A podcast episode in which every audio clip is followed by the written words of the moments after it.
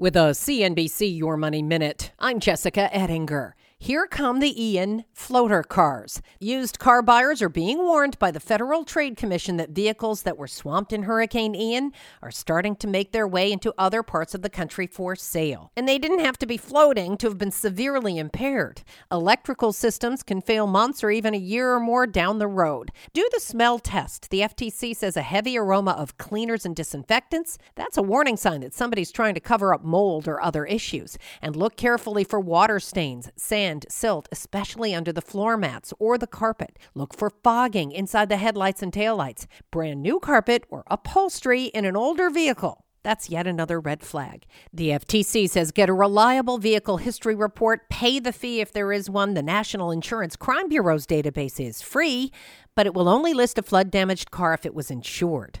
I'm Jessica Ettinger, CNBC. Experience the joy of running in the new Triumph 22 from Saucony, the original running brand. Stacked with luxury foam cushioning, Triumph 22 turns miles into smiles with the ultimate blend of comfort and energy return. Shop Triumph 22 at Saucony.com. That's S A U C O N Y.com.